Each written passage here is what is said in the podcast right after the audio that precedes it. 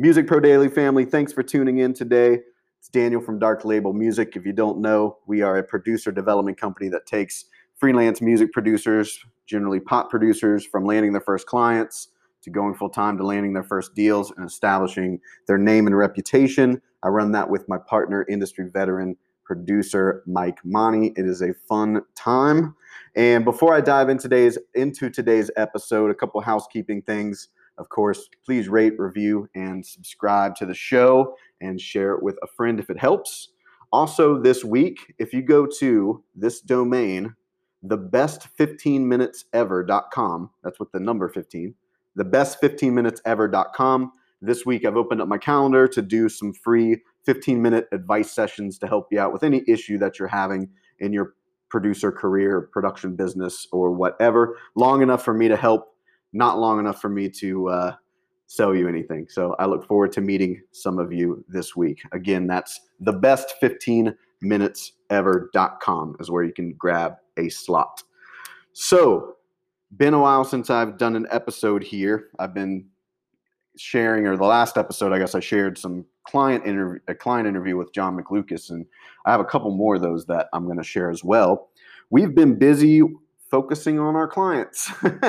Not that I don't love you guys, the listeners, but uh, we're implementing some really cool features, uh, you know, for the services that we provide to our to our producers, particularly on the uh, on the industry side, and helping them break into that world once they've built a full time business, and that's more so where my partner Mike uh, lives. That's his part of the deal. Um, but anyway, it's been intense, and uh, making the best service is, is pretty much my 100% focus. So do apologize for the uh, radio silence, but here we are now, and I'm preparing some, batching out some episodes for you to listen to over the next couple of weeks.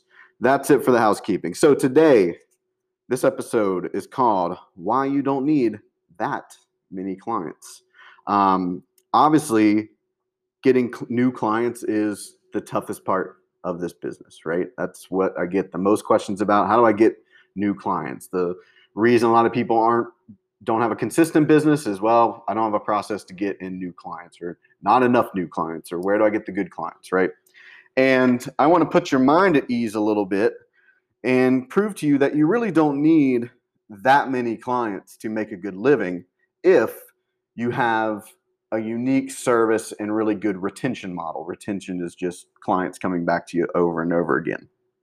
It's much easier to keep clients than it is to get a new one. And clients can be worth a lot of money, uh, especially good clients in your in your business. So the goal is to get them to stay with you. But before we talk about that, let's look at why they leave. So most producers work with an artist, they produce a song, and in a lot of cases, nothing happens with that song. And then maybe they produce another song with that artist, get their paycheck, and well, maybe nothing happens with that song. The artist isn't getting traction. And at some point, the artist just can't justify spending that money anymore. So you either have to decrease your prices, which usually means a um, degrade in, in quality and experience, or they're going to go somewhere else or try to produce themselves or lease a beat somewhere they're gonna they're gonna start thinking like man i, I just can't justify this because i'm not getting any traction so why am i still going to continue to pay a thousand fifteen hundred two thousand dollars a track uh, if nothing in my career is happening? Eventually they're going to stop and when they stop working with you well you've lost out on that right? Now you have to go find new clients. So something that you can look at and i, I my last youtube video kind of goes into detail on this a little bit more but there has to be something in your business as a producer, skill sets that you acquire that help the artist beyond just making a good song. And I've said that a gazillion times on this show, so nothing new, right? One of the new things that we're working on implementing with uh, the producers that we develop is helping their helping their artists, you know, providing resources and development and classes and tools for their artists to get traction because it makes our clients, the producers, look really good, right? And it increases the chances that that artist will stay with them. Just having access to what Mike has, you know, um, and being able to get past, you know, pretty much eliminate gate gatekeepers, and as long as that artist hits some metrics with the producer, Mike can, you know, at least make them make the introduction meetings happen for them. So stuff like that is cool because now the artist has more of a reason to stay with that producer and work with that producer. So in this YouTube video, I talk about a thing that we call the momentum model. And essentially, the best way to look at it is it's kind of like a production deal. You're planning ahead with the artist and saying, hey, we're going to do four songs this year. In between, I'm going to help develop you, or I have resources to help develop you and you know we have this year long plan. So instead of releasing a song nothing happens. Releasing a song nothing happens. And then they eventually quit. You can help them have this these help the artists you're working with have a consistent upward momentum. That's why we call it the momentum model. So they're kind of locked in. I mean locked in sounds bad but they're more uh, they're agreeing up front to go with you the long the long haul at least for that year so let's say you have, let's say you charge twelve hundred dollars a song, and you do, you're going to do four that year, and in between you're going to help them with X, Y, and Z so that they can get traction. And uh, if they're getting traction, obviously they're going to want to keep going because they're excited and they have a higher level of belief that this could be a thing, and they want to invest. So you do that.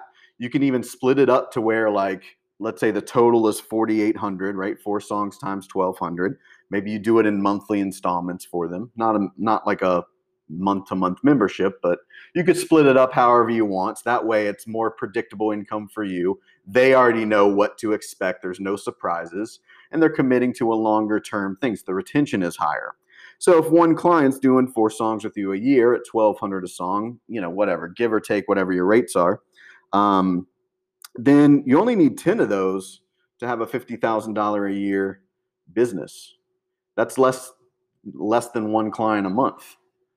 So if you had 10 really good artists that you believe in that can pay your rate, that you're doing a long, more long-term momentum model with, well, 10 of those is 50,000 a year.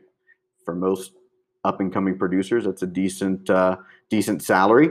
Now, on top of that, that doesn't count like maybe one-off projects because generally you're going to start with a single first and get to know the artist or maybe a couple songs before getting into a longer term kind of you know production deal or momentum model with them.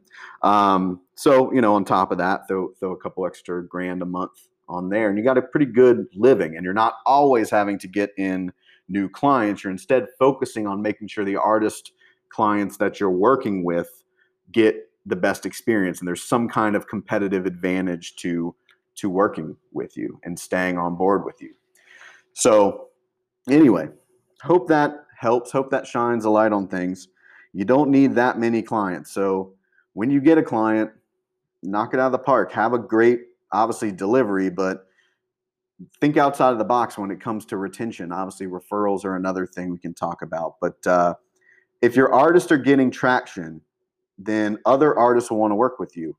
I've said this probably on other episodes because if an artist wants to be like the artist you're working with, then they'll happily pay you good money and want to be a part of what you're doing. It's the same in my business, right? Like producers come to us because they want what our producers have, whether that's a result or access to resources or you know, one-on-one help, whatever it is.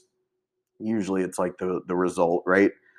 Well, that's why they hire us. They want to be like an Austin Hull or a John McLucas or a Mark Eckert or a Christian Fiore or, or whoever they're like, "Oh, I want what that producer wants. So I'm gonna, or what that producer has. So I'm gonna work with them." Same thing. Same thing for you. So if a lot of the artists you're working with aren't getting traction, well, no artist, other artists are gonna want to be like them. So anyway, going off on a tangent now, but you don't need that many clients. You just need a small handful of good clients with a good retention model. So hope that helps. We'll see you next time.